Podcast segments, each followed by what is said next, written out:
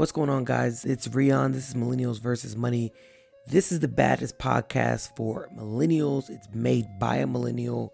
In this podcast, we talk about business, entrepreneurship, we talk about finance, we talk about personal finance, more specifically, budgeting.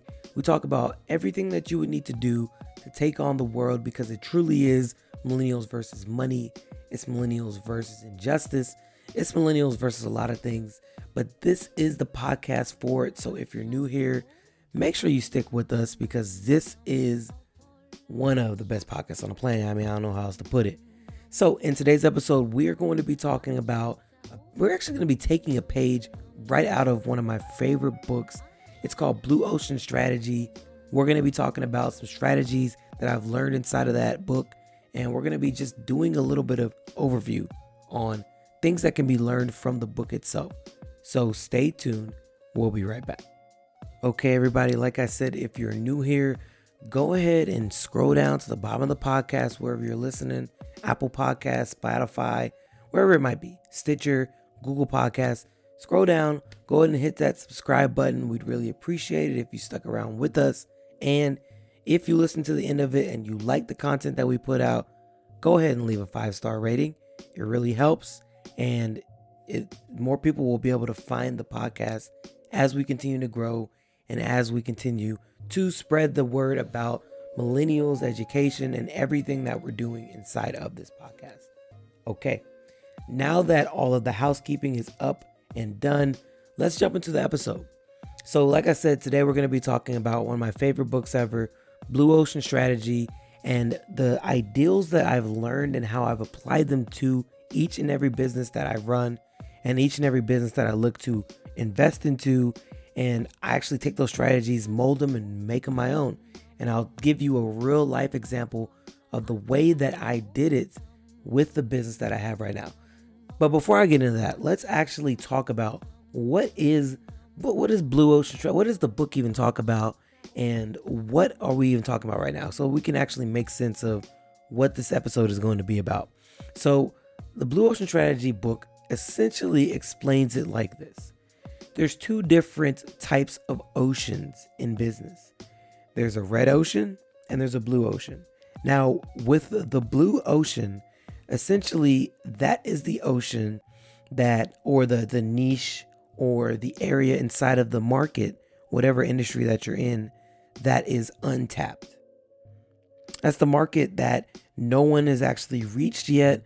That's the market that there might be just a few people doing things in that in, in that market or that piece of the market that if the industry that you're in but most people are not actually working in that space.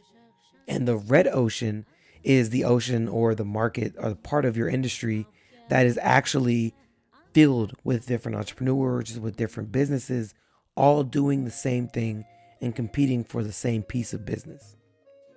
So what this book actually explains is you want to try to position and align yourself and align your business in the blue ocean. Because when you're inside of the red ocean, it's very difficult to actually grow. It's very difficult to scale. It's very difficult to do so many different things because there's so much competition that you're up against. And oftentimes, when you're the new person that's coming into an industry, it's very difficult to topple the giants. And it's very difficult to compete with people that have more capital than you, that have more money than you, that spend more money in marketing than you can, that have more staff, that have a bigger building, that have a lot of different things. It's very difficult to compete with them unless you can get into your own niche of the industry and you can actually compete with them, not head up and straight on, but you can compete with them from a different perspective and from a different angle.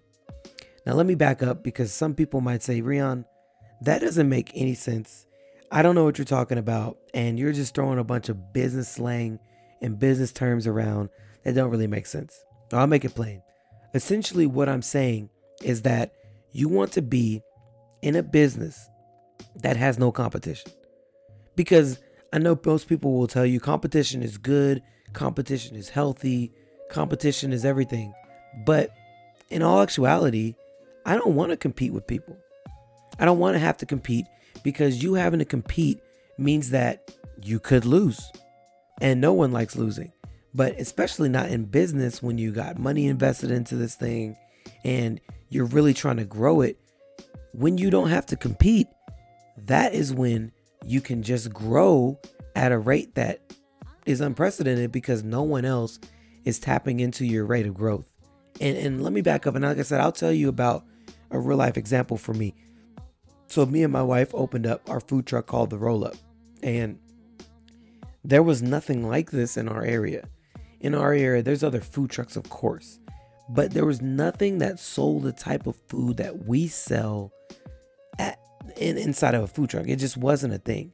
So what we did is we essentially took the idea of egg rolls and we said, okay, you know that everyone thinks of egg rolls as a side order.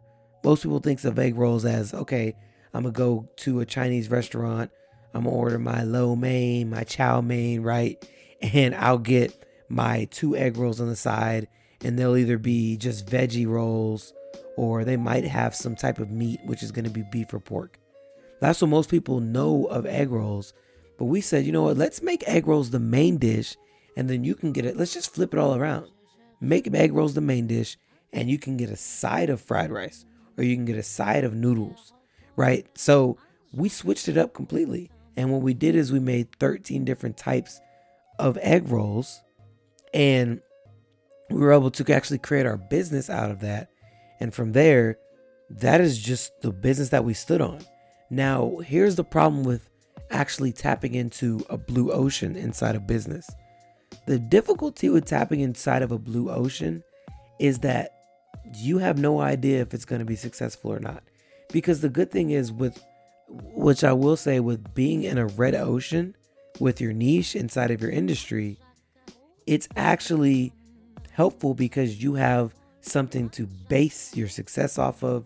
You have something to base if there's a if there's even a need or a want for the thing that you're trying to do. But when you're trying to create something new, something that's completely different, something that no one is doing, something that no one has ever heard of inside of that blue ocean, there's going to be a lot of issues and a lot of difficulties because you don't know if there's a need for it or a want. And honestly, someone else could have tried that exact thing that you're trying, but they failed so you don't know that it's ever happened because it never got big enough to be public knowledge that that thing has been tried before. So that's really the difficulties with trying to start something inside of that blue ocean where you have no competition.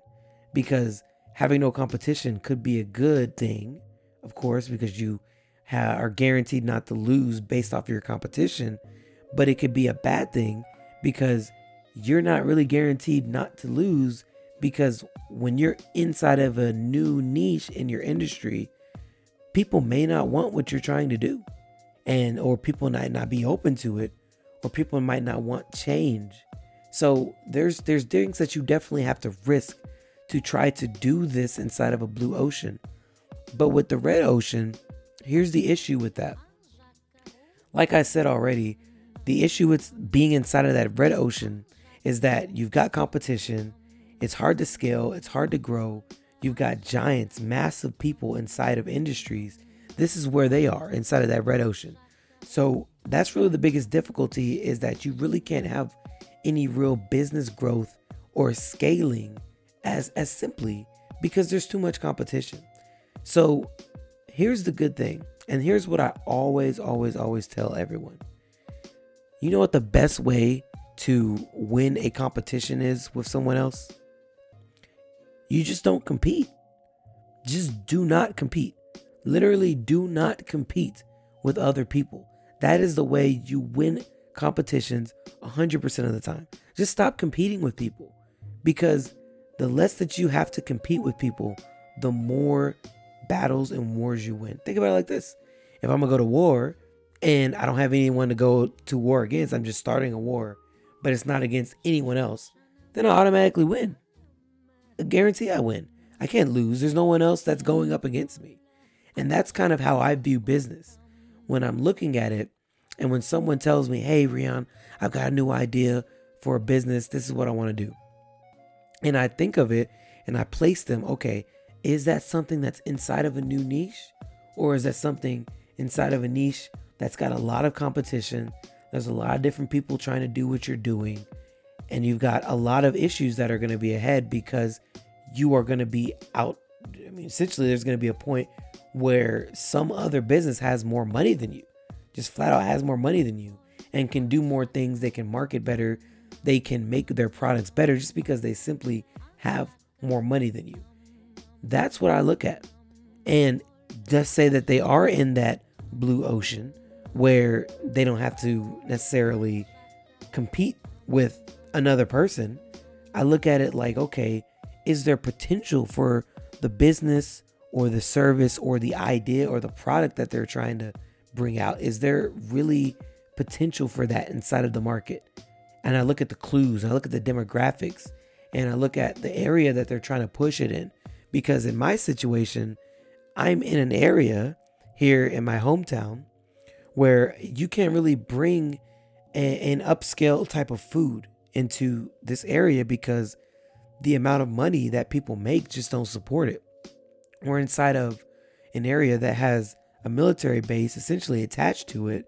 So our median income falls around fifty to sixty thousand dollars for the people that live in this area. Now, if I was to drive 60 minutes up the road to, let's say, Austin, well, the median income is way higher in Austin. There's more wealth inside of Austin. There's a higher standard of living inside of Austin.